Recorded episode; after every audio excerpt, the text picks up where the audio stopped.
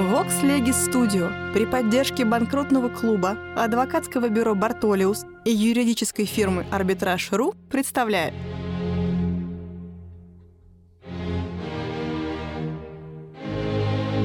Габриэль Феликсович Шершеневич. Конкурсный процесс. Конкурсное производство. Параграф двести семь. Составление актива. Читает Сергей Анатольевич Домнин. Часть первая.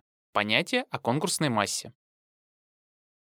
Конкурсная масса представляет собой имущество должника, предназначенное с момента объявления несостоятельности к удовлетворению всех его кредиторов, заявивших свои претензии.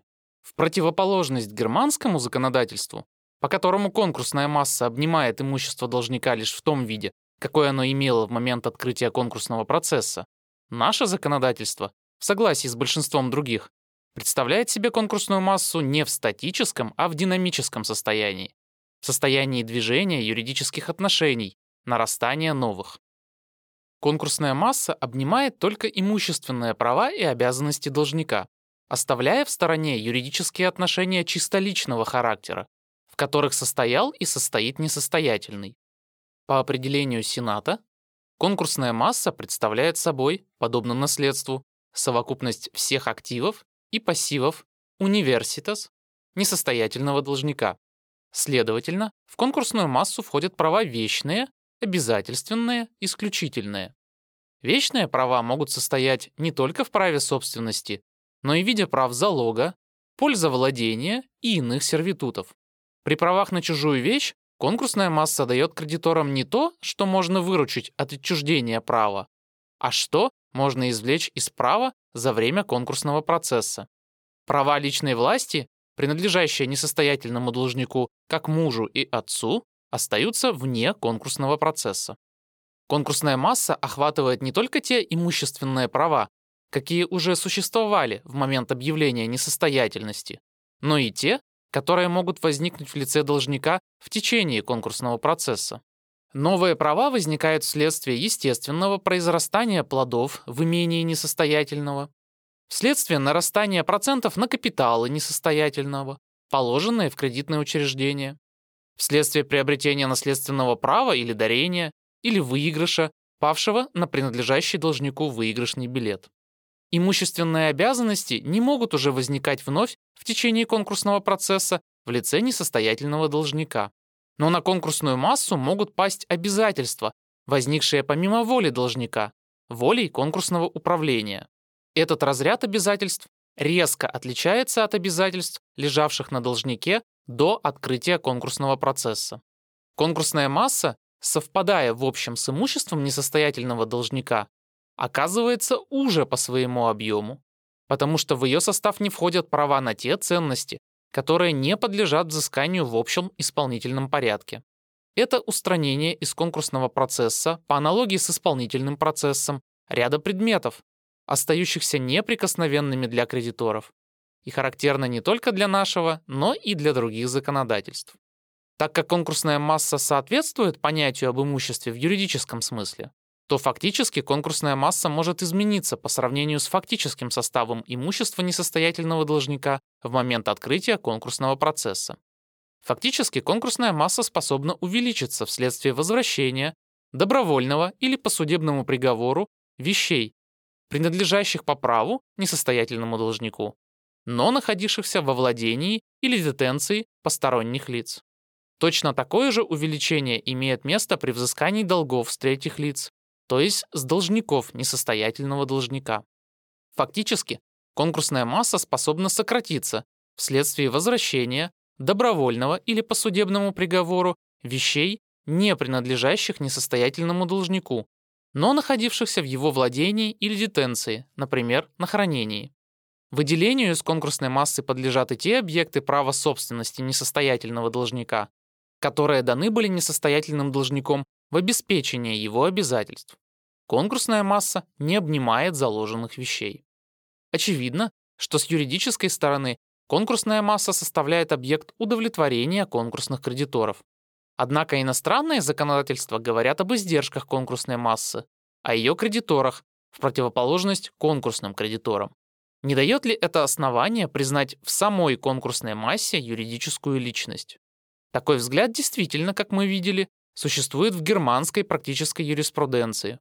Он не чужд и научной юриспруденции. Однако такой взгляд должен быть отвергнут по приведенным выше основаниям. Притом наше законодательство не говорит о кредиторах конкурсной массы, напротив, упоминает только об издержках на содержание конкурсного управления. Следовательно, расходы и возникающие по действиям его отношения долговые составляют подобие судебных издержек. Кредиторы, представляющие свои требования на основании принятого конкурсным управлением решения продолжать договорные отношения, обращаются со взысканием все же к лицу несостоятельному и только пользуются преимуществом перед прочими кредиторами. Часть вторая. Принятие охранительных мер. Переход управления и распоряжения имуществом несостоятельного должника к конкурсному управлению требует принятия охранительных мер, предупреждающих возможность отчуждения имущества. Подобная цель достигается арестом движимых и наложением запрещения на недвижимости. Мы видели, что судебное определение о признании несостоятельности соединено с наложением запрещения на имущество должника. Силой сих объявлений, говорит закон, во всех местах полагается запрещение в продаже и залоге на все движимое и недвижимое имущество должника, точно так же, как бы запрещение было от суда послано прямо в то место, в ведомстве которого состоит имущество. Устав судопроизводства торгового, статья четыреста пятнадцать. Содержанию этой статьи может быть придано различное толкование. Прежде всего возникает вопрос, должно ли нотариальное учреждение произвести отметку запретительную в реестре крепостных дел на основании одной публикации об объявлении несостоятельности? Или по каждому недвижимому имуществу необходимо для отметки сообщение тому учреждению, в округе которого находится данное имение?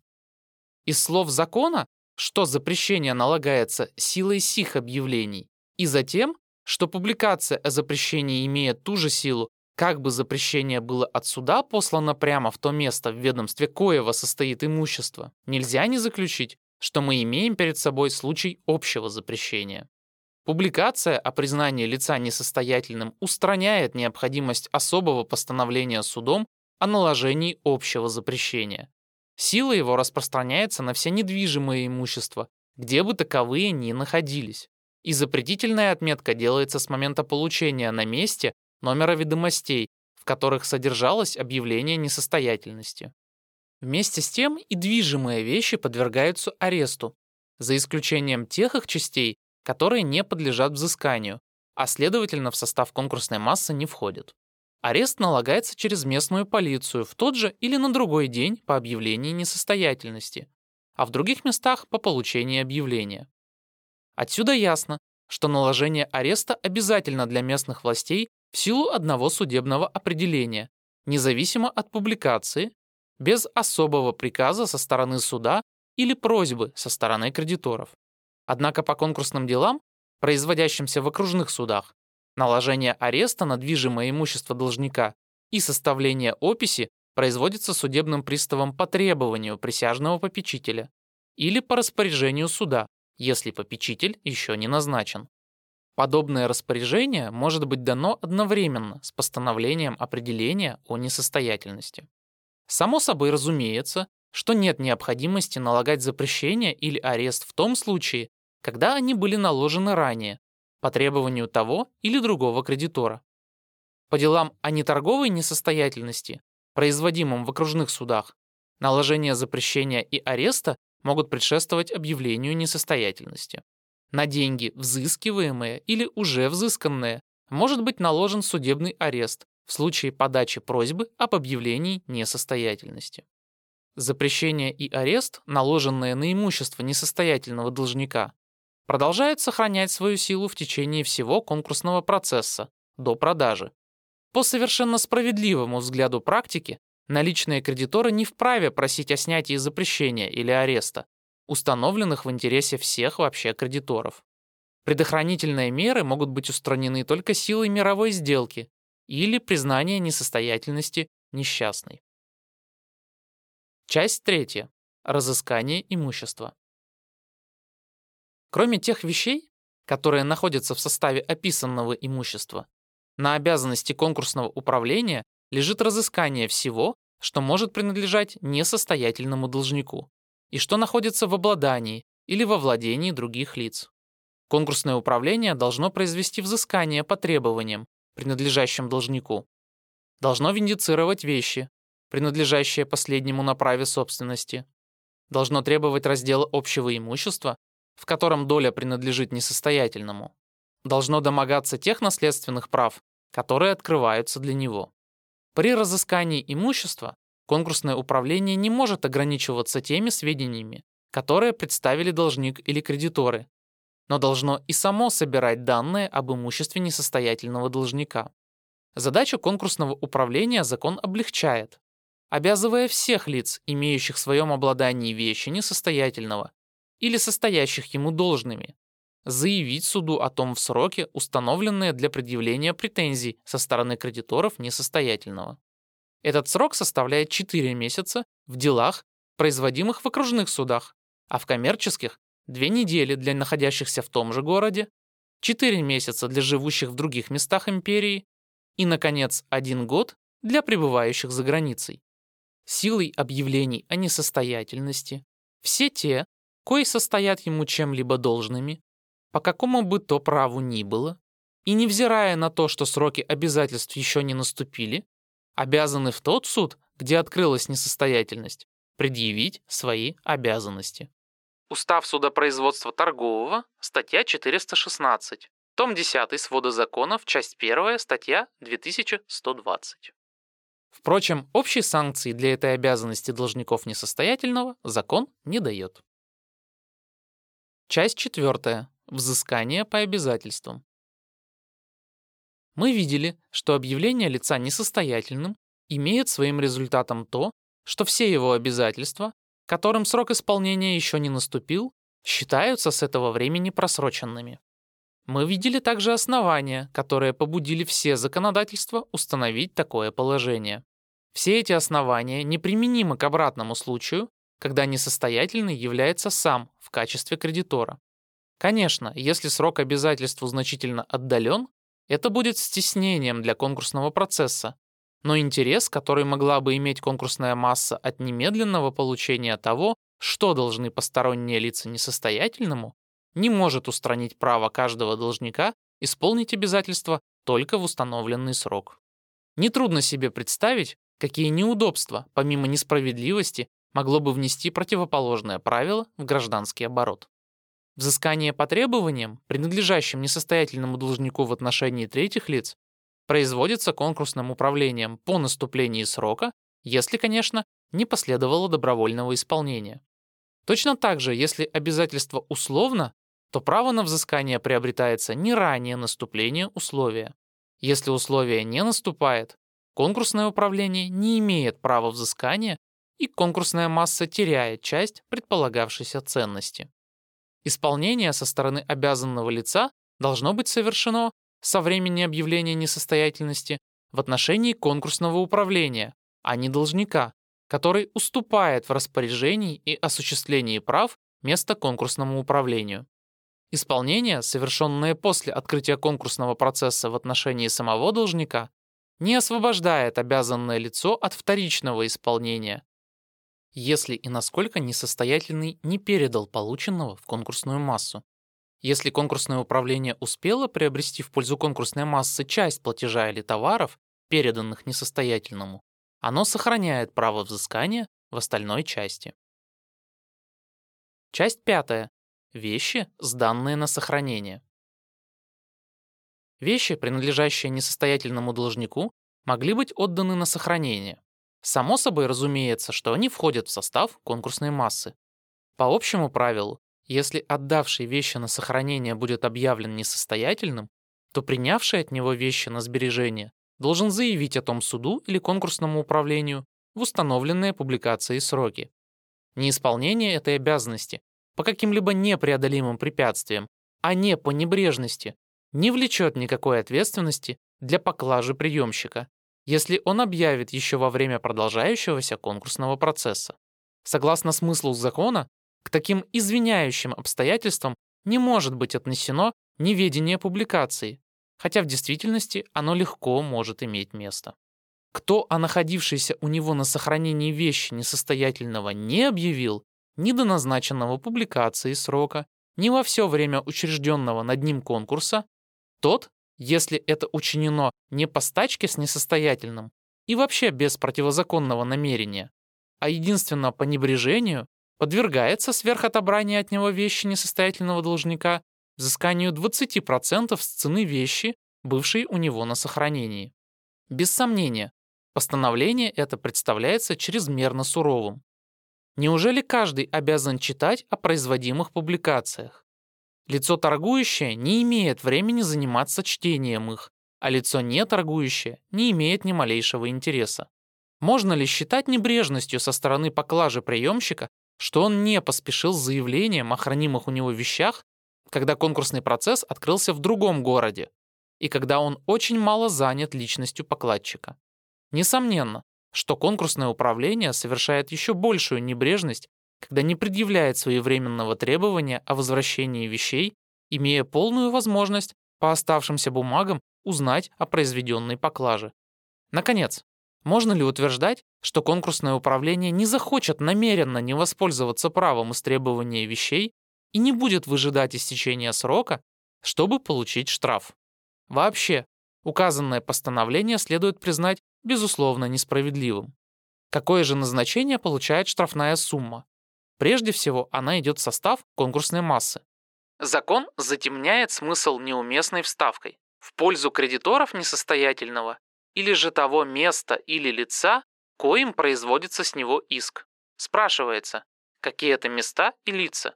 Можно было бы подумать, что имеется в виду, с одной стороны, взыскание, производимое отдельным кредитором на свой счет, а с другой – взыскание конкурсного управления. Но далее закон говорит о способе удовлетворения этих мест и лиц.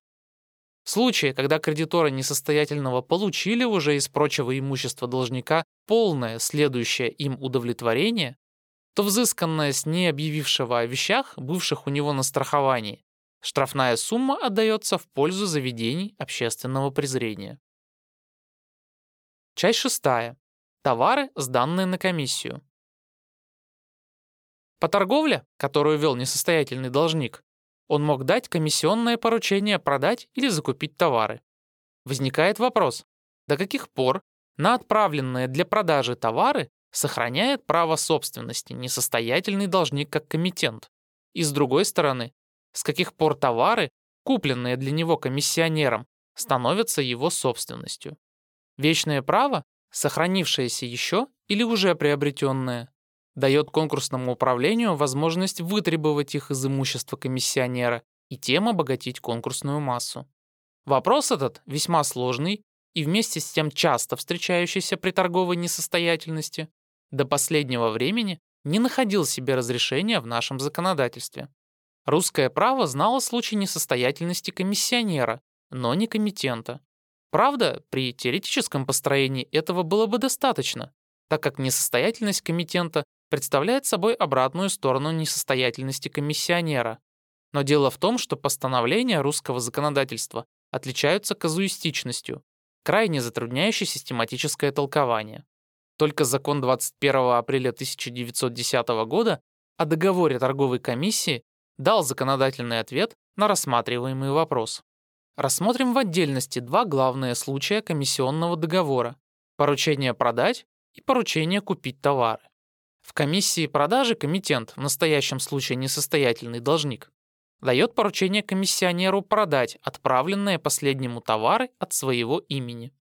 На внешней стороне, в сделках с третьими лицами, комиссионер является совершенно самостоятельной стороной. Следовательно, продавая товары, он должен быть собственником, так как по нашему законодательству можно продавать только то, что принадлежит продавцу на праве собственности. Когда же комиссионер становится собственником присланных ему для продажи товаров? В духе нашего законодательства следовало бы сказать, что право собственности он приобретает в момент заключения договора продажи с третьим лицом.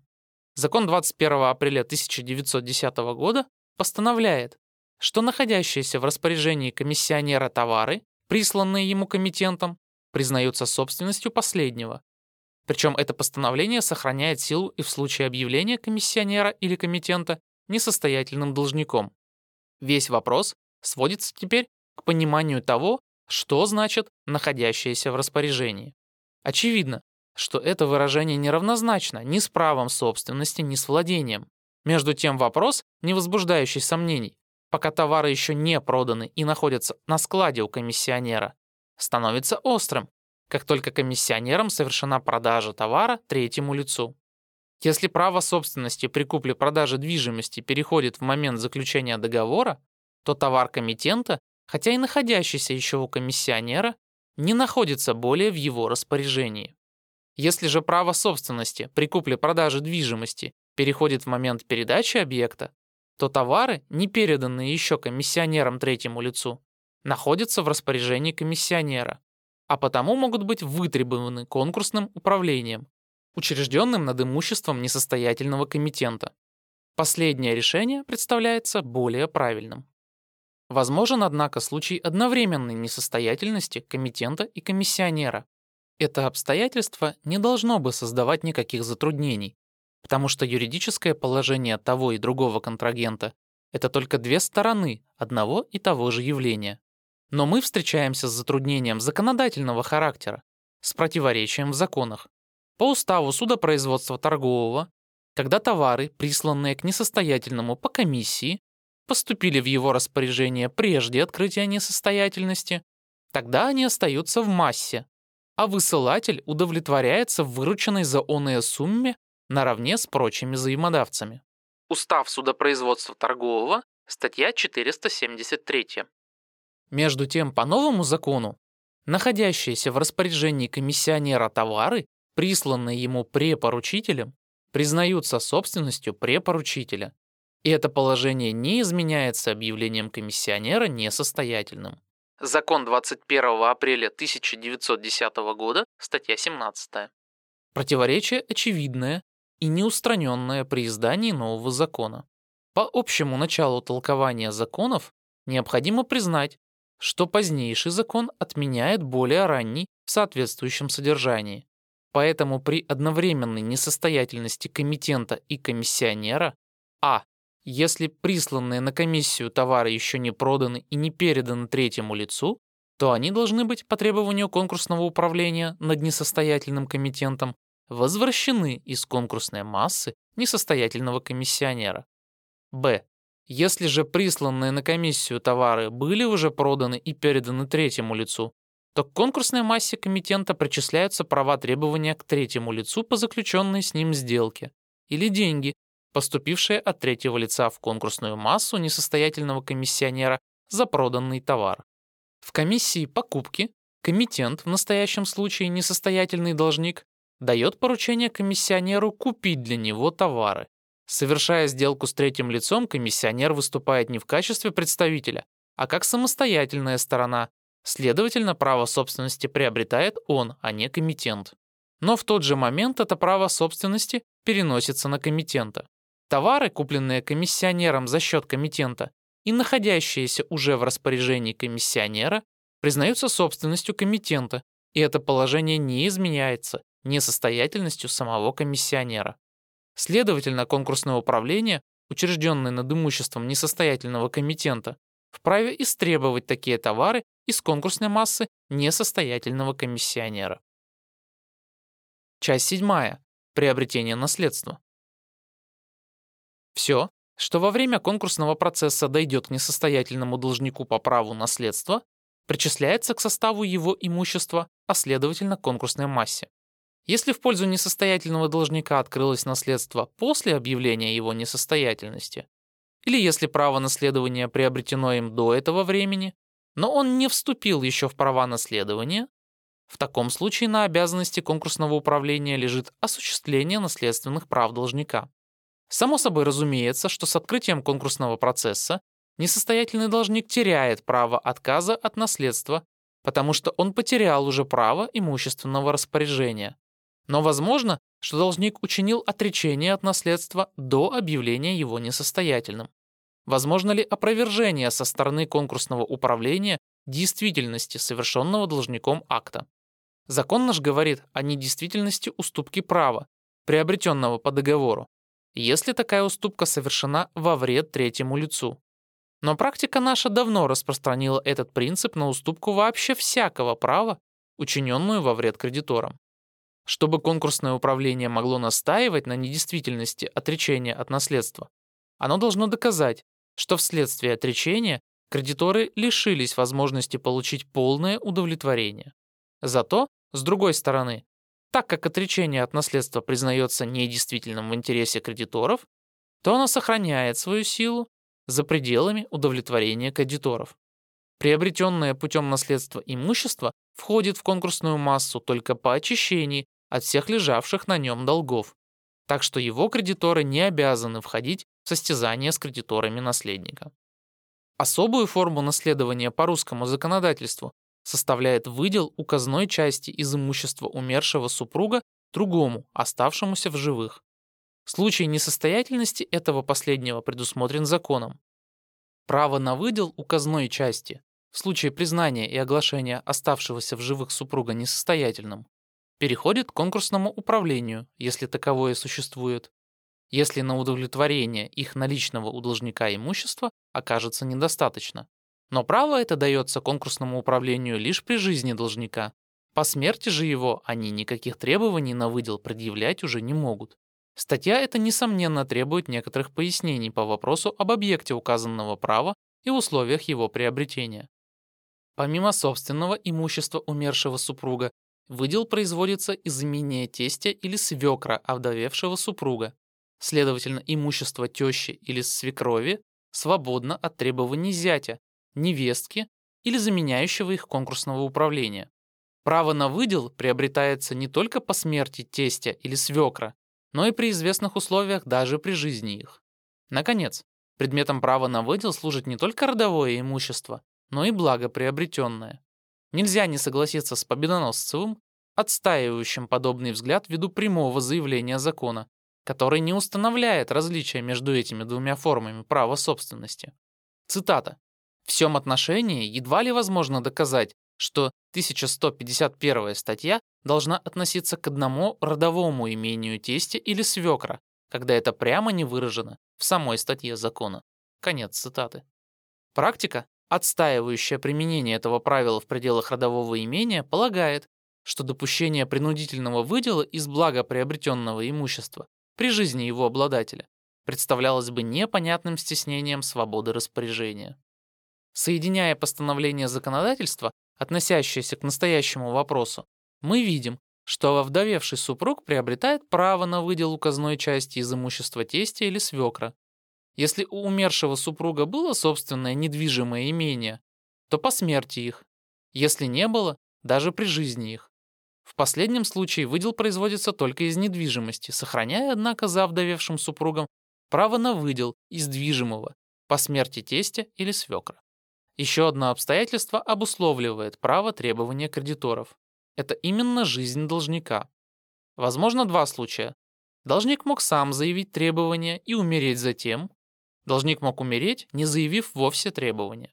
Теряет ли конкурсное управление право требования в том и в другом случае? Или только в последнем? Казалось бы, конкурсное управление, подобно наследникам овдовевшего супруга, должно было бы терять это право только тогда, когда последний умер, не заявив своего требования. Но общее выражение закона, не повторившее положение предшествующей статьи, приводит к заключению, что право требования теряется конкурсным управлением в обоих указанных случаях. Часть восьмая. Выдел из общего имущества.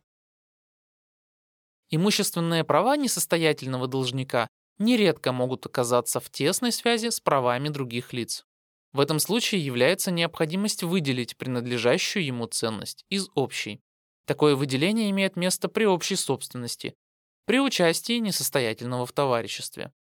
Общая собственность может не только существовать ко времени открытия конкурсного производства, но может установиться после этого момента, именно вследствие наследства, открывшегося по объявлению несостоятельности.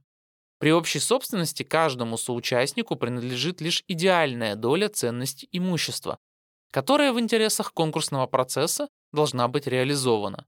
Так как никто не обязан оставаться соучастником в общем имении, подлежащем разделу, если не изъявил на то согласие, то каждый соучастник вправе требовать раздела, а за него это требование может быть заявлено конкурсным управлением. Однако закон обусловливает право требовать раздела отсутствием предварительного согласия на противное. Может случиться, что несостоятельный должник приобрел по договору или по наследству общее имение с другими лицами, причем установлено было взаимное согласие на сохранение такого отношения без раздела. Имеет ли право конкурсное управление, несмотря на подобные соглашения, требовать тем не менее раздела, или оно обязано отступить пред силой соглашения? Очевидно, кредиторы несостоятельного должника принуждены терпеть убыток ввиду имущества, принадлежащего ему, и представляющего, может быть, значительную ценность. В таком случае остается один исход – воспользоваться правом, которое имеет сам несостоятельный, то есть продать принадлежащую ему часть, причем другие соучастники сохраняют право преимущественной покупки. К составу имущества несостоятельного принадлежат также часть его в компаниях или товариществах. Это право, по существу, отличается от права участия в общей собственности. Товарищество – юридическое лицо, а потому товарищеское имущество имеет одного субъекта, тогда как в общей собственности их несколько. Здесь нет даже права на идеальную долю имущества, как в общей собственности, потому что до прекращения товарищества товарищ не имеет права на имущество его. Ему принадлежит только право на участие в выгодах предприятия, учрежденного на товарищеских началах. Право на имущество товарищества приобретается с устранением того субъекта, которому оно принадлежит. А между тем, объявление несостоятельным товарища еще не разрушает самого товарищества. Следовательно, по нашему законодательству, конкурсный процесс, учрежденный над одним из товарищей, влечет за собой только выдел из товарищеского имущества, но не прекращение товарищества. Конечно, выдел может иметь своим последствием невозможность продолжать предприятие, и это послужит поводом к прекращению торгового дела. Соответственно этому наш закон постановляет, что в случае несостоятельности одного товарища, вкладчика или акционера, части его обращаются в конкурсное управление. Если части эти по составу компании не могут быть выделены, то они должны быть конкурсным управлением проданы. Наибольшую легкость представляет отчуждение прав акционера, особенно если они выражены в акциях на предъявителя. Именные акции требуют еще трансферта по акционерным книгам, который должен быть сделан по предписанию суда. Большую трудность представляют права вкладчика ввиду необходимости определения их объема. Кредиторы несостоятельного товарища могут иметь право на имущественную часть вкладчика или товарища по удовлетворении кредиторов самого товарищества. Но ни в коем случае нельзя согласиться с Сенатом, будто при объявлении несостоятельности торгового дома суд может признать вкладчиков полными товарищами и объявить их несостоятельными. Решение Гражданского кассационного департамента тысяча восемьсот девяностого года, номер шестьдесят девять. Часть девятая. Исключительные права. Современное законодательство признают за авторами литературных, художественных и музыкальных произведений, а также промышленных изобретений, исключительное право на пользование материальными выгодами, которые они могут доставить. Ввиду имущественного характера таких прав, конкурсное управление не может быть лишено возможности извлечь из них пользу для конкурсной массы. Весь вопрос заключается в пределах права кредиторов. Мысль и рабочая сила несостоятельного должника остаются вне власти кредиторов. Но подобное отношение имеет место только до тех пор, пока мысль или рабочая сила не выразились вовне, не овеществились и не приобрели имущественной ценности. Пока не написана книга, не нарисована картина, не изготовлено изобретение. Чем выше в научном и художественном отношении стоят книга или картина, чем значительнее практическая польза изобретения, тем более заинтересованы кредиторы в отчуждении их, потому что получается надежда на большее удовлетворение. Нередко неоконченное произведение известного ученого или неотделанная картина известного художника имеют весьма значительную ценность. Однако закон, не отрицая интереса и прав кредиторов, относится с чувством понятной деликатности к авторам, щадит их самолюбие и устраняет кредиторов там, где предвидит опасность для славы автора, для его имени. Автор отвечает за свои произведения только тогда, когда они являются с его согласия на свет перед публикой.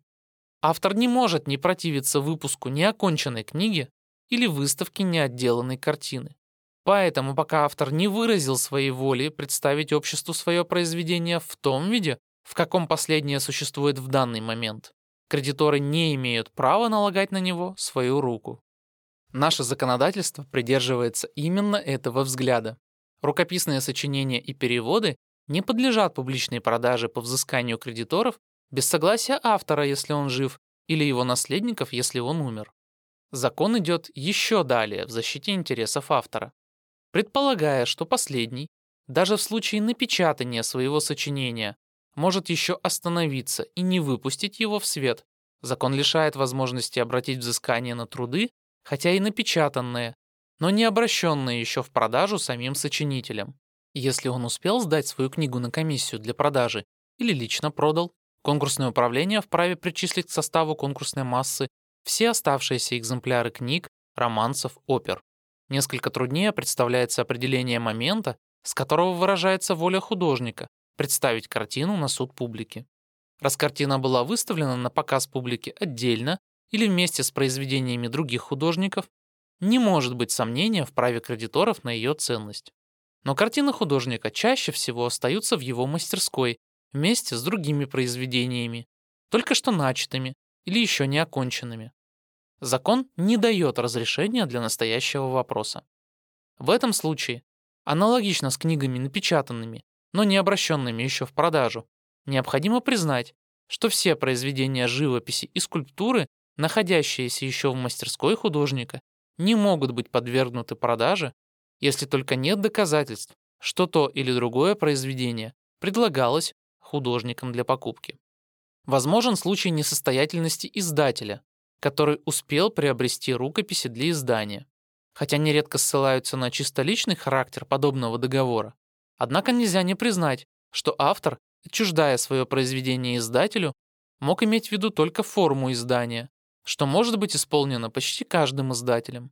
По русскому праву рукописи, приобретенные для издания, а равно и право на печатание их, подлежат продаже только с тем, чтобы лицо, приобретающее эти права, обязалось исполнить все условия, заключенные первым издателем. Приобретая право на отчуждение материальных объектов художественного и литературного творчества, конкурсное управление не имеет права литературной или художественной собственности, а потому и не может передать их другим лицам. Продавая, например, найденные у автора напечатанные книги, конкурсное управление не может передать приобретателю их права на второе и последующее издание этой книги. Часть десятая. Выдел из конкурсной массы. Насколько всеми указанными средствами состав конкурсной массы увеличивается и ценность его возрастает, настолько в других случаях она способна к уменьшению. Такое уменьшение происходит вследствие выдела из конкурсной массы вещей, не принадлежащих несостоятельному должнику. При составлении описи имуществу последнего в нее не могут быть вносимы вещи, очевидно принадлежащие другим лицам. Этот случай, однако, не относится к уменьшению ценности конкурсной массы, потому что эти предметы не входили вовсе в ее состав. Действительное уменьшение ценности посредством выдела имеет место тогда, когда из имущества, составлявшего по описи конкурсную массу, истребуются вещи, которые предполагались принадлежащими несостоятельному должнику, но которые на самом деле принадлежат другим лицам. Постановления западных законодательств по этому вопросу чрезвычайно различны. Совершенно своеобразна точка зрения английского права. В состав конкурсной массы оно включает не только все то, что принадлежало несостоятельному должнику на праве собственности, но и всякие товары, находившиеся ко времени возникновения несостоятельности в обладании или распоряжении несостоятельного по торговле вследствие согласия или дозволения настоящего собственника их. Так что собственники становятся в ряды конкурсных кредиторов. Эта точка зрения чужда континентальным законодательствам, которые, напротив, признают за собственником вещей, оказавшихся по той или иной причине в составе конкурсной массы, право требовать их выделения. Но дальше они расходятся между собой.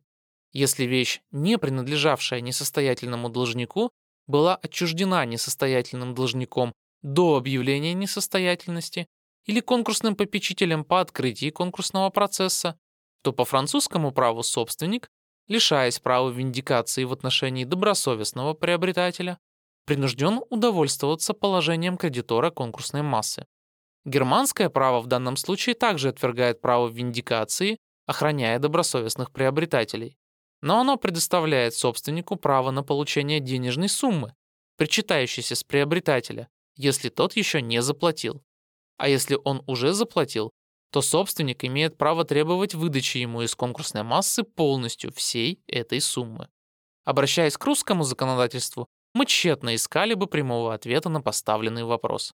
Для решения его мы имеем, с одной стороны, общий виндикационный принцип, выраженный в нашем законодательстве, а с другой стороны, специальное постановление, в силу которого движимое и недвижимое чужое имущество, находящееся у несостоятельного или в залоге, или на сохранении, или же для обработки, когда несостоятельный есть фабрикант или ремесленник, считается ему не принадлежащим и возвращается хозяину. Распространяя это последнее постановление и применяясь к общему духу русского законодательства, необходимо признать, что у нас собственник вещей, оказавшихся в составе конкурсной массы, имеет право требовать их выделения и возвращения ему. Для истребования из конкурсной массы той или другой вещи необходима наличность некоторых условий. Прежде всего, предметом требования должна быть определенная вещь, вошедшая неправильно в состав конкурсной массы. Вещь эта, как допускающая виндикацию, должна быть материальной, хотя бы то была отдельная вещь или собирательная, как стадо, магазин, библиотека. Кроме того, требуемая к выделу вещь должна быть определена индивидуальными признаками, а не родовыми, должна принадлежать категории вещей незаменимых. Передача вещей заменимых создает право собственности на стороне несостоятельного, а на другой стороне только личное требование, исключающее возможность выдела. С рассматриваемой точки зрения следует признать неправильным разъяснение Сената, который признал, что в случае несостоятельности наследника, не выплатившего сестре легатарию всей завещанной отцом суммы, вся недоплаченная сумма должна быть выделена из конкурсной массы как собственность сестры. Неправильность точки зрения Сената обнаруживается из того, что в данном случае речь шла не об определенной вещи, а о денежной сумме, которую обязан был уплатить брат сестре согласно завещанию, а следовательно, сестра имела не право собственности, а лишь право требования. Впрочем, наш закон допускает исключение. Если опекун или попечитель, употребив капиталы или имущество, попечению его вверенное, по делам своим сделается несостоятельным, то имущества таковые не поступают в массу, но сохраняются малолетним сполна. Несостоятельность с точки зрения законодателя совершенно очевидна. Если опекун употребил капитал малолетнего на свои дела, то, следовательно, он смешал его со всем остальным своим имуществом, и выдел его становится физически невозможным. Исключая из массы капитал малолетнего, закон тем самым устранял бы его от участия в разделе конкурсной массы. Сознав логическую необходимость такого вывода, законодатель, в противоречие указанным словам, причисляет капиталы малолетнего к первому разряду долгов, что и должно быть признано единственно правильным. Необходимо далее известное юридическое основание, на котором строится иск о выдаче из конкурсной массы. Это основание – право собственности на стороне требующего. Вещи могут находиться в составе имущества несостоятельного должника или вследствие владения или простой детенции. Несостоятельный мог владеть вещью законно или незаконно, добросовестно или недобросовестно, и судебное признание этого обстоятельства, признание права собственности на стороне истца, влечет за собой все те последствия для конкурсной массы, которые соединены по закону с тем или другим видом владения. Однако по отношению к вознаграждению, следуемому за незаконное владение чужим имуществом, истец становится наряду с прочими конкурсными кредиторами и удовлетворяется по соразмерности. Несостоятельный должник мог иметь только детенцию на требуемую вещь. Например, она могла быть передана ему на сохранение по договору поклажи, обработки. Если будут представлены несомненные доказательства принадлежности этих вещей предъявившему требования на них, они должны быть выданы конкурсным управлением. Совершенно отдельно стоит право ремесленников требовать выдачи им поставленных несостоятельному и неоплаченных домашних уборов, под которыми следует понимать вообще всю одежду. Когда эти вещи были проданы не в кредит и деньги не были уплачены, тогда требование основано, очевидно, на общем праве продавца. Но если продажа совершена в кредит, выдача вещей этих представляется исключительной привилегией. Наконец, условием выдела является наличность вещей в конкурсной массе. Возможно, что сам должник еще до объявления несостоятельности или конкурсное управление по вступлению в свои обязанности продали уже искомый предмет. Имеет ли право истец требовать от третьего лица возвращения ему вещи?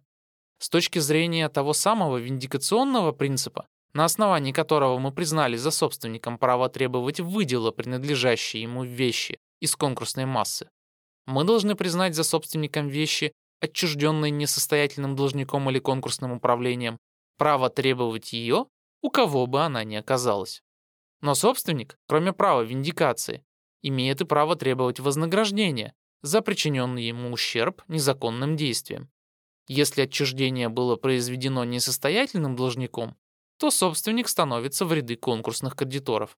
Если же отчуждение было произведено конкурсным управлением, то требование обращается к последнему, а не к должнику, в исковом, а не в конкурсном порядке, в объеме всей стоимости, а не по соразмерности.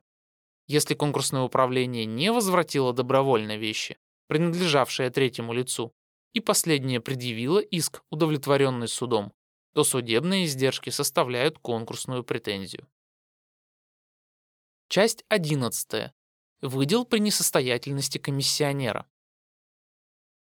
В числе случаев, когда имеет место выдача чужих вещей с конкурсной массы, особенное значение представляет случай несостоятельности комиссионера. Притом наше законодательство возбуждает сомнения ввиду несогласованности постановления несостоятельности комиссионера, данных в статьях четыреста семидесятой по четыреста семьдесят шестой Устава судопроизводства торгового, и постановлений о той же несостоятельности, заключающихся в статьях семнадцатой и девятнадцатой закона двадцать первого апреля тысяча девятьсот десятого года о договоре торговой комиссии. Постановления этого нового закона, как позднейшее, отменяют противоречащие им постановления Устава судопроизводства торгового, но лишь настолько, насколько имеется соответствие в их содержании. В качестве комиссионера несостоятельный должник заключал сделки, порученные ему комитентом, самостоятельно от своего имени. Перед третьими лицами он был совершенно независимым от комитента, выступал как самостоятельный контрагент. Такой характер деятельности комиссионера препятствует непосредственному переходу вечных прав на комитента.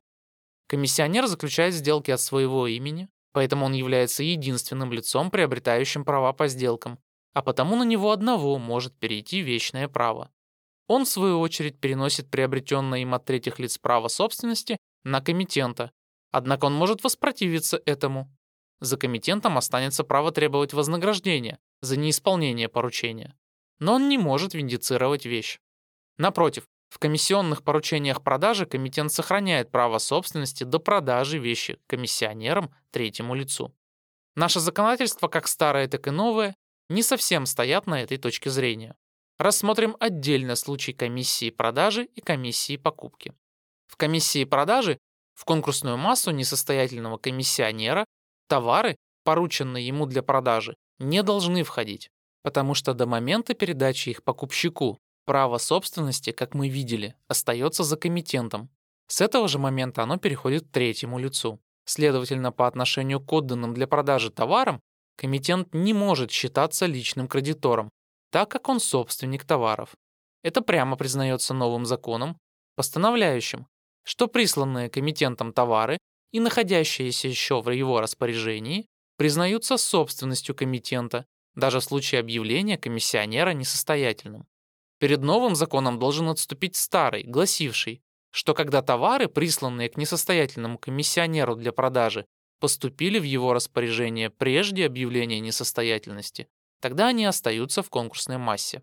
Когда же товары, высланные на комиссию, хотя еще не приняты, но ясно доказано будет, что они до открытия конкурсного процесса проданы третьему лицу, и деньги за них уже получены до этого момента, то комитент удовлетворяется в покупной сумме наравне с прочими кредиторами, а товары выделяются в пользу третьего лица из конкурсной массы. Если деньги за проданный товар поступили в конкурсную массу, следовательно, после объявления несостоятельности они поступают полностью к комитенту, то есть изъемлются из конкурсной массы. Наконец, если платеж за товар еще не последовал, то право требовать покупную сумму переходит в силу закона к комитенту. Закон двадцать первого апреля тысяча девятьсот десятого года, статья девятнадцатая. Закон неправильно выражается, когда говорит, цитата, «по которым препоручитель еще не получил того, что ему следует». Конец цитаты. Потому что суть не в том, а в том, что третье лицо еще не заплатило. Получить мог комиссионер, и тогда ни о какой уступке прав требования не может быть речи. Последнее постановление представляет собой нововведение в русском законодательстве, заимствованное из Германии. До сих пор комитент при несостоятельности комиссионера становился конкурсным кредитором по проданным его товарам. Теперь же он выделяется из конкурсных кредиторов. При продаже в кредит под вексель комитент имеет право требовать выдачи его, если только комиссия не была ручательной, дель кредере, и полученный зато вексель находится еще у несостоятельного, не переданным в другие руки, так как, по мнению закона, цитата, «сей вексель заменяет товар». Конец цитаты. В купле-продаже, совершенной пренумерандо, когда цена была уплачена деньгами вперед, третье лицо, покупщик, вправе получить товары по прибытии их несостоятельному, хотя бы это произошло после объявления несостоятельности, а комитент станет в ряды кредиторов. В комиссии покупки следует различать отношение конкурсной массы к комитенту и отношение к третьему лицу. В отношении к комитенту старый закон постановлял, что товары, приобретенные для комитента и находящиеся у комиссионера, если коносаменты или накладные на них еще не отправлены к комитенту, принадлежат конкурсной массе. Закон совершенно правильно смотрел на посылку распорядительных бумаг как на символическую передачу. Напротив, новый закон постановляет, что находящиеся в распоряжении комиссионера товары, купленные за счет комитента, признаются собственностью последнего.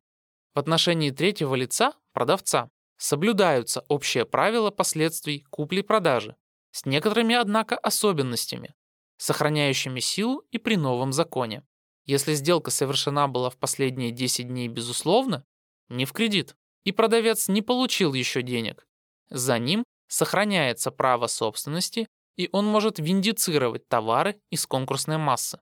Если же сделка совершена была в кредит, или хотя и не в кредит, но ранее десяти дней до открытия конкурсного производства, продавец теряет право собственности, и товары остаются в массе. Закон постановляет еще, что если комитент не прислал денег для покупки, а товар между тем уже отправлен вместе с распорядительными бумагами, то конкурсное управление может остановить выдачу товара комитенту посылкой второго коносамента или накладной в руки другого лица, но мы уже видели фактическую неосуществимость этого права. Часть двенадцатая. Обособление имущества супруга и детей.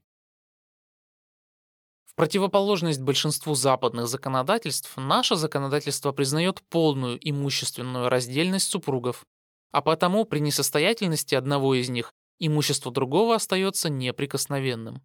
Однако фактические условия совместной жизни, нравственная связь между супругами, невольно возбуждают предположение, что один из супругов, желая сохранить свое имущество от взыскания кредиторов, заявит его принадлежность другому супругу.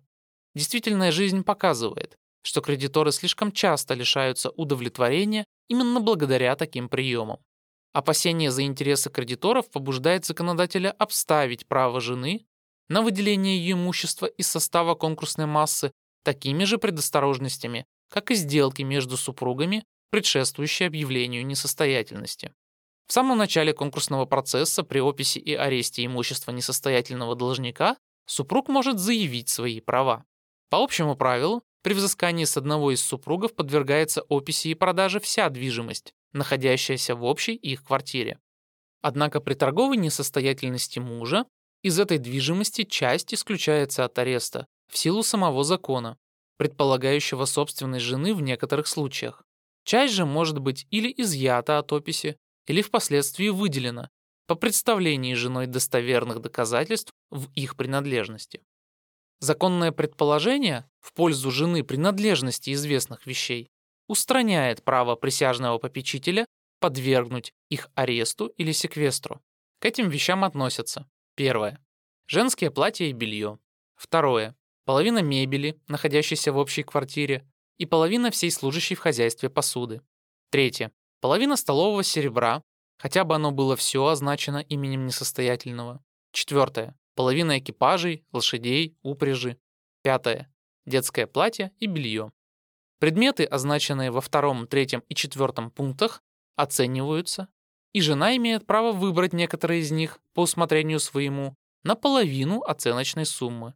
Когда же эти предметы такого рода, что не могут быть разделены в натуре по соразмерности с их ценой, то все они продаются, и жена получает половину вырученной суммы.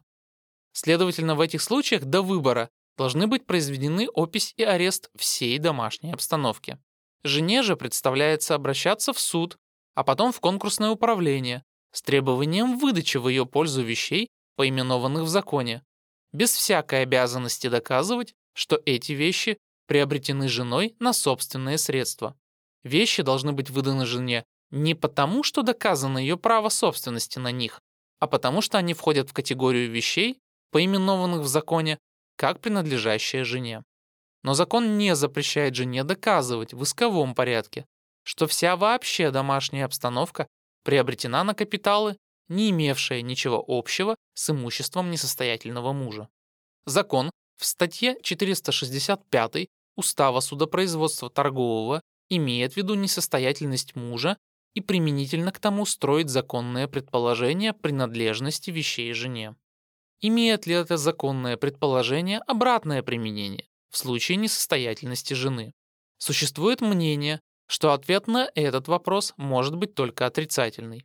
В пользу такого решения приводят то, что, во-первых, что в статье четыреста шестьдесят пять говорится буквально о выделении вещей в пользу жены при несостоятельности мужа. Во-вторых, что в статье четыреста шестьдесят пять не сделано то распространение положения на другого супруга, как это сделано в статье четыреста шестьдесят три. В-третьих, что в этом умолчании следует видеть сознательное признание со стороны законодателя, что все, что находится у мужа, принадлежит мужу. Против этого приходится выставить принцип имущественного равенства супругов, положенный в основу нашего законодательства, с точки зрения которого вопрос по отношению к одному супругу решается так же, как и по отношению к другому. Статья девятьсот семьдесят шесть Устава гражданского судопроизводства, определяющая порядок взыскания, обращенного на одного из супругов при совместном их жительстве, построена на идее равной презумпции. Если бы мы признали неприменимость статьи четыреста шестьдесят пять к случаю несостоятельности жены, мы лишили бы мужа законного предположения принадлежности известных вещей и заставили бы его доказывать, что эти вещи, как, например, его платье и белье, приобретены им не на средства жены, вывод единственно возможный и в то же время недопустимый. Поэтому необходимо признать, что ответ на поставленный выше вопрос должен быть положительный. Законное предположение в пользу конкурсной массы распространяется на все прочее имущество жены, которое почитается приобретенным на средства несостоятельного мужа, если противоположное не будет доказано. Закон признает собственным имением жены, не подлежащим ответственности за долги мужа, следующее. А. Прежде всего, ее приданое устраняет предположение стачки с мужем, а потому она остается неприкосновенным. Б. Далее сюда же относится все доставшееся ей по наследству, или же по дарственным или иным записям и другим законным актам от ее родителей, родственников или даже посторонних лиц, только не от мужа. С. Как логический вывод из двух предшествующих положений следует неприкосновенность всего приобретенного ею самой на капиталы, полученные в приданое или дошедшие к ней по наследству, дарению или иным законным образом от ее родителей, родственников или же посторонних лиц. Однако купленное ею на эти капиталы имение мужа, оказавшегося впоследствии несостоятельным, предполагается приобретенным недобросовестно, так что для сохранения его неприкосновенности требуется представление женой доказательств, что данное имение действительно приобретено на капиталы, полученные ею не от мужа. В противном случае, если она этого не докажет, или когда доказательства ее будут опровергнуты, имение поступает в конкурсную массу. Д. В случаях, когда женой производится отдельная от мужа торговля, то есть когда она имеет самостоятельное торговое предприятие, собственным имением ее признается все то, что составляет ее особый торговый капитал, и то, что на основании представленных купеческих книг окажется приобретенным ею посредством торговых оборотов этого капитала. Признавая неприкосновенность основного капитала, закон распространяет ее последовательно и на результаты его торгового оборота. Е. Наконец, основываясь на общей земской давности, законодатель нашел возможным признать неприкосновенность всего приобретенного женой каким бы то ни было образом, даже посредством дарения от мужа, если со времени приобретения до открытия конкурсного процесса прошло не менее десяти лет. Таким образом, в настоящем случае главную роль играет время приобретения, доказательство которого устраняет необходимость каких-либо иных доказательств. Имением собственным детей несостоятельного должника признается все дошедшее к ним, а по наследству от матери, родственников или посторонних лиц, только не от отца. Б. Подарственным, рядным или иным записям от матери, родственников или лиц посторонних. Закон не устанавливает необходимости рассмотрения, от кого дошло к матери даримое ею имущество. С. Все приобретенное ими на капиталы, дошедшие к ним также от матери, родственников или посторонних лиц. Д. В случае, когда сыном или дочерью несостоятельного должника производится отдельная торговля, собственным имением их признается все то, что составляет их особый капитал, и то, что на основании представленных купеческих книг окажется приобретенным ими посредством торговых оборотов этого капитала. Часть тринадцатая. Отдельное удовлетворение кредиторов.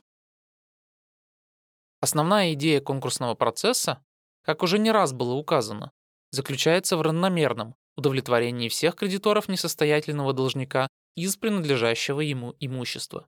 С этой точки зрения между всеми кредиторами существует полное равенство, и никто из них не может домогаться преимуществ перед другими. Однако в противоположность этому общему правилу законодательство допускают в отношении некоторых кредиторов привилегии, разрешая им отдельное удовлетворение из той или иной части имущества несостоятельного должника с устранением при этом всех прочих верителей. Такое исключение в порядке удовлетворения допускается в отношении тех кредиторов, которые укрепили свое требование к должнику вещным правом, которые приобрели право залога или задержания. Преимущество их в удовлетворении из предмета залога или задержания оправдывается тем обстоятельством, что они оказали кредит только под этим условием. Так что устранить это право значило бы уничтожить реальный кредит, играющий столь важную роль в современных экономических отношениях. Выделяя известные предметы из общего имущества должника для обеспечения своего требования, кредиторы предусматривают возможность столкновения с другими кредиторами, а потому заранее условливаются об освобождении их от необходимости состязания с остальными верителями. Кредитор, которого требование обеспечено залоговым правом, имеет на ценность залога право только в размере его претензии, поэтому ценность доложенной вещи, превышающая сумму долга, возвращается в конкурсную массу. Если ценность залога недостаточна для покрытия всего требования, кредитор не может участвовать в разделе конкурсной массы в качестве личного кредитора по недостающей сумме. Но если он откажется от своих прав залогодержателя и отдаст предмет залога в конкурсную массу, он становится в ряды конкурсных кредиторов. Когда заложенная вещь была выделена из состава имущества несостоятельного должника и находилась во владении кредитора, тогда удовлетворение производится совершенно независимо от конкурсного процесса. Но заложенная вещь может оказаться в составе конкурсной массы.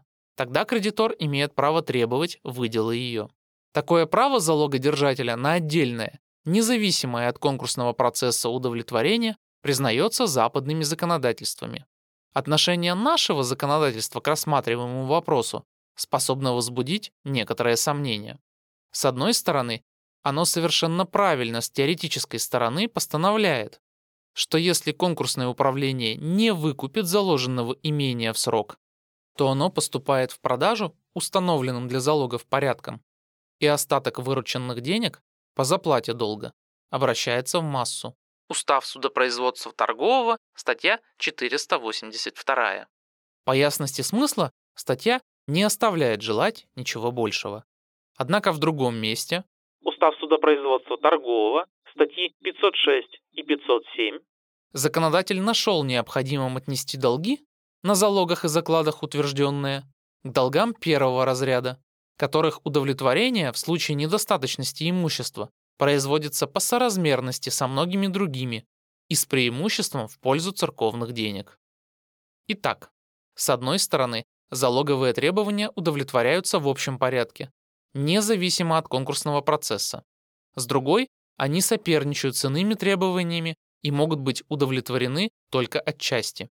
Противоречие несомненное, из которого может быть только один выход, как наиболее согласный с природой залоговых прав, а именно, предпочтение должно быть отдано статье четыреста восемьдесят два перед статьями пятьсот шесть и пятьсот семь. Последним статьям можно придать только то значение, что в случае выкупа залога конкурсным управлением из вырученной от продажи суммы удовлетворяются прежде всего претензии залогодержателя, с преимуществом, однако, церковных, и по соразмерности с другими претензиями первого разряда.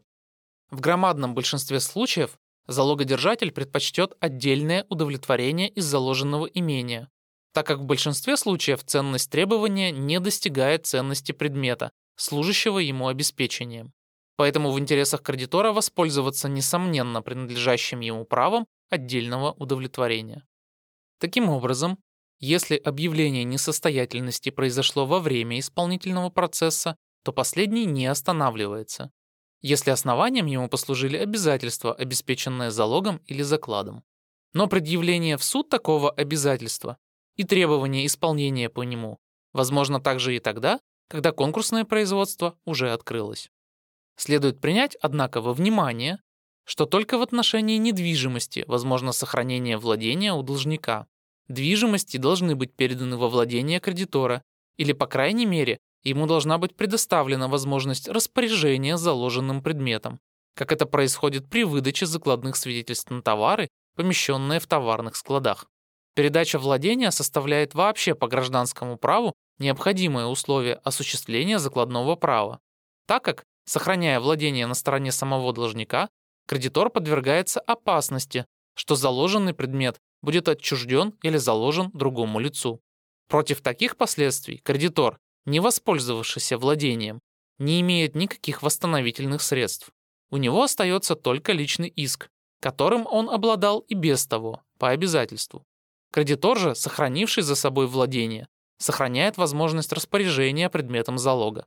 Следовательно, если такая вещь окажется в составе конкурсной массы, конкурсное управление, не зная о закладе, имеет право не выдавать ее кредитору, а напротив, продать ее в пользу конкурсных кредиторов. Но и само владение недостаточно для представления кредитору преимущества пред всеми другими верителями, если договор о закладе совершен неформальным порядком, в особенности, если он заключен словесно. В этом случае то обстоятельство, что вещи находятся у кредитора, само по себе не способно еще служить доказательством установления закладного права, и свидетельские показания оказываются бессильными. В интересах конкурсных кредиторов, чтобы остаток от ценности залога по удовлетворении требования был по возможности больше. Между тем, они совершенно основательно могут опасаться последствий публичной продажи, соединяемой с исполнением по закладным, так как известно, что в таких случаях уплачиваемая сумма редко достигает действительной ценности вещи. В предупреждение подобных последствий для кредиторов, участвующих в конкурсной массе, закон представляет конкурсному управлению право выкупа. В предупреждение подобных последствий для кредиторов, участвующих в конкурсной массе, закон предоставляет конкурсному управлению право выкупа заложенных вещей не только в срок платежа, но и до срока, хотя бы вещь заложена была и в казенных кредитных постановлениях, если только выкуп найден будет выгодным для конкурсной массы. Залогодержатели нисколько не страдают от такого права конкурсного управления, потому что выкуп производится платежом заимодавцу полной суммы сполна. Что касается права задержания, то хотя оно признано в нашем торговом быту, однако как неукрепленное законом не может создавать преимуществ в пользу обладателя при конкурсном процессе. Исключение установлено в нашем законодательстве на случай несостоятельности комитента. Комиссионер пользуется правом задержания в отношении товаров комитента, находящихся еще в его распоряжении, и это право сохраняется за ним при несостоятельности комитента. Хотя закон говорит, что комиссионеру принадлежат права, присвоенные закладодержателю в конкурсном процессе, но тут же ограничивает силу своего заявления оговоркой: без умаления имеющих силу по отношению к третьим лицам прав закладодержателя. Следовательно, комиссионер удовлетворяется только в конкурсном порядке, лишь с преимуществом перед личными кредиторами. Часть четырнадцатая. Имущество, изъятое от взыскания. Распределению между конкурсными кредиторами подлежит ценность всего имущества несостоятельного должника, как существовавшего уже в момент открытия конкурсного процесса, так и приобретаемого позднее. Однако закон, по известным соображениям, исключает из состава конкурсной массы некоторые предметы, освобождая их вообще от всякого взыскания. В законодательстве нашем не содержится постановлений, указывающих, какие именно вещи не входят в состав конкурсной массы, как изъятые от последствий конкурсного процесса. Поэтому ввиду заявления закона, что все наличное имущество несостоятельного должника входит в состав конкурсной массы, мы должны бы признать, что никаких вещей, изъятых из конкурса, и быть не может. Но наша практика считает изъятыми из конкурсного процесса все те вещи, которые вообще изъяты по закону от взыскания. Эта точка зрения верна, но неправильны аргументы, приводимые в ее пользу. Правила Устава гражданского судопроизводства о неподлежащих взысканию вещах должны будто бы иметь применение к конкурсному процессу, потому что, цитата, «ни в Уставе о пенсиях, ни в Уставе судопроизводства торгового, ни в приложении третьем к статье тысяча четырехсотой Устава гражданского судопроизводства не помещено никаких постановлений, отменяющих силу означенных правил». Конец цитаты. Решение Гражданского кассационного департамента тысяча восемьсот девяносто пятого года, номер семнадцать. Но из молчания закона можно с одинаковым успехом вывести и противоположное заключение, то есть что все эти постановления неприменимы к конкурсному процессу, заявляя, что, цитата, «все прочее имущество, кроме означенного всей четыреста шестьдесят пятой и четыреста шестьдесят третьей статьях Устава судопроизводства торгового, как недвижимое, так и движимое, найденное в доме несостоятельного, считается принадлежащим ему яко им нажитое». Конец цитаты. Устав судопроизводства торгового, статья четыреста шестьдесят пять. Законодатель как бы определяет объем конкурсной массы, не допускающий больших изъятий, сверх сделанных уже в Уставе судопроизводства торгового.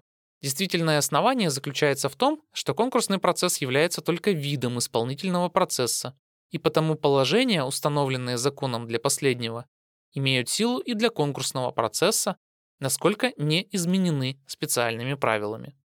Это утверждение, конечно, не соответствует взгляду Сената, который полагает, что, цитата, «между производством о несостоятельности и производством по распределению денег между его кредиторами в суде усматривается такое отдаленное сходство», конец цитаты, «что оно не дает никакого основания к распространению правил одного производства на другое». Решение Гражданского кассационного департамента тысяча девятьсот пятого года, номер тридцать пять. Устранение из конкурсной массы вещей, не подлежащих взысканию в исполнительном процессе, признается прямо некоторыми законодательствами. Но даже там, где законодательство обходит вопрос этот молчанием, как, например, во Франции, теория и практика, опираясь на аналогию с исполнительным процессом, приходят к такому же выводу. С точки зрения установленного нами положения, необходимо признать изъятыми из конкурсной массы следующие ценности. Первое. Сюда относятся прежде всего предметы домашней обстановки, не представляющие сравнительно большой ценности, а между тем лишение их должника являлось бы чрезмерной жестокостью.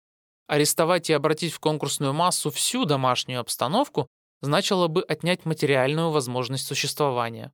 Не подвергаются аресту ни в каком случае, а следовательно и при объявлении несостоятельности, ежедневно носимое платье, необходимое по времени года, белье и посуда по той мере, в какой они необходимы должнику и его семейству для ежедневного потребления, постели их и кровати, находящиеся в доме жизненные припасы и дрова в количестве, нужном на содержание дома в течение одного месяца.